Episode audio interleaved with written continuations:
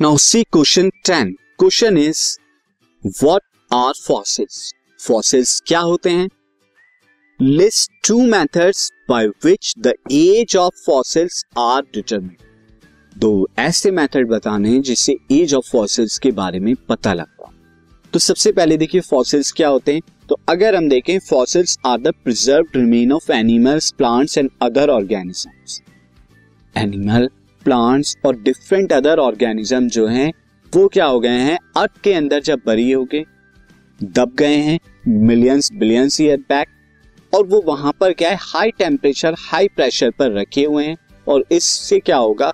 उनके अंदर का जो ऑर्गेनिक मैटर होगा that convert into another form और मोस्टली ये फॉसिल जो है फॉसिल फ्यूल बन चुके हैं अब तक। So from the remote past ये millions and billions year back पहले ऐसा। अब क्या होगा? Fossils are formed by the continuous process of burying and the decomposition over a certain period. और इसके बाद ये फाइनली फॉसिल फ्यूल के अंदर कन्वर्ट हो जाते हैं, जिसे हम पेट्रोलियम कोल प्रोडक्ट में यूज़ करते हैं। वही आपके फॉसिल फ्यूल होते हैं। हम देखते हैं यहाँ पे एक जो है फ़िश का फॉसिल मैं आपको यहाँ पर बताता हूँ this is the fossil of the fish ये अर्थ के अंदर बरी हो गया देन उसके बाद कॉन्टिन्यूस जो है डिकम्पोजिशन हुआ एंड देन इसके बाद आपको ये फाइनल इस फॉर्म में फॉसिल मिले। फर्दर इसका डिकम्पोजिशन होगा, और ये क्या होगा फॉसिल फ्यूल के अंदर चेंज हो जाएगा।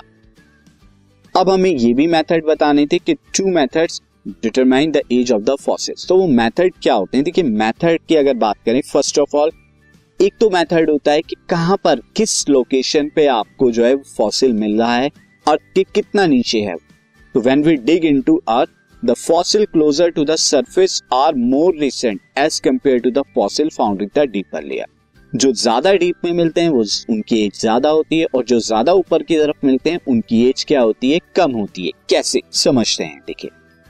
देखिए, होगा इस तरह से फॉर एग्ज़ाम्पल ये यहाँ पर अगर मैं बताऊँ सी। दिस एक फॉसिल ए था। For example this is ten thousand years back for example अब क्या हुई? इसके ऊपर बरिंग हुआ और अटके सॉइल आई एंड देन ये नीचे की तरफ़ चला गया।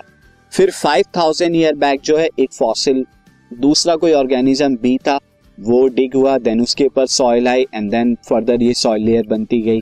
फिर एक सी आया, जो ऑलमोस्ट से हंड्रेड ईयर बैक तो ये सी फॉसिल देन उसके ऊपर सॉइल आई एंड ये बरी हो गया एंड फाइनली ये अब आपका क्या है? अर्थ सरफेस जब आप डिग करना स्टार्ट करेंगे तो सबसे पहले आपको कौन मिलेगा? सबसे पहले सी मिलेगा, जो कि मोस्ट रिसेंट है।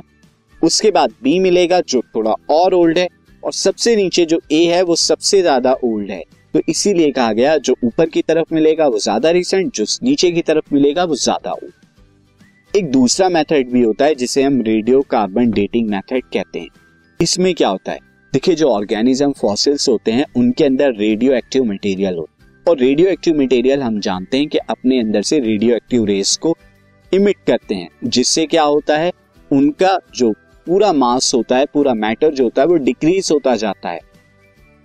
हाफ़ होने के लिए एक टाइम पीरियड होता है half cycle of matter radioactive element उस पर्टिकुलर फॉर एग्ज़ाम्पल अगर कोई रेडियो एक्टिव एलिमेंट ए है और इसकी हाफ़ साइकिल है टेन थाउज़ेंड या वन थाउज़ेंड ईयर्स यानी ए का वन थाउज़ेंड ईयर में हाफ़ हो जाएगा. अगेन फिर वन थाउज़ेंड ईयर में हाफ़ हो जाएगा. फिर वन थाउज़ेंड ईयर में हाफ़ हो जाएगा. फॉर एग्ज़ाम्पल ए था यहाँ पे टेन के जी वन थाउज़ेंड ईयर बैक वो क्या हो जाएगा? फाइव के जी फिर वन थाउज़ेंड ईयर बैक वो क्या हो जाएगा? टू पॉइंट फाइव के जी और फिर वन थाउज़ेंड ईयर बैक वो क्या हो जाएगा? One point two five K G सोन तो इस मेथड से हम देख लेते हैं कि ओरिजिनल मैटर कितना रह गया है.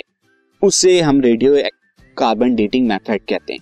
देखिए, इसमें क्या होता है the fossil can be dated by detecting the ratios of different isotope जो डिफरेंट आइसोटोप है, उनकी रेडियो एक्टिव डेटिंग करते हैं, उनका रेशियोज देखते हैं कि ओरिजिनल से अब कितना रह गया है of the same element in the fossil material और फिर उसके अकॉर्डिंग जो है ईच का पता लगा लिया जाता है, इसी मेथड को रेडियो कार्बन डेटिंग मेथड कहा जाता है।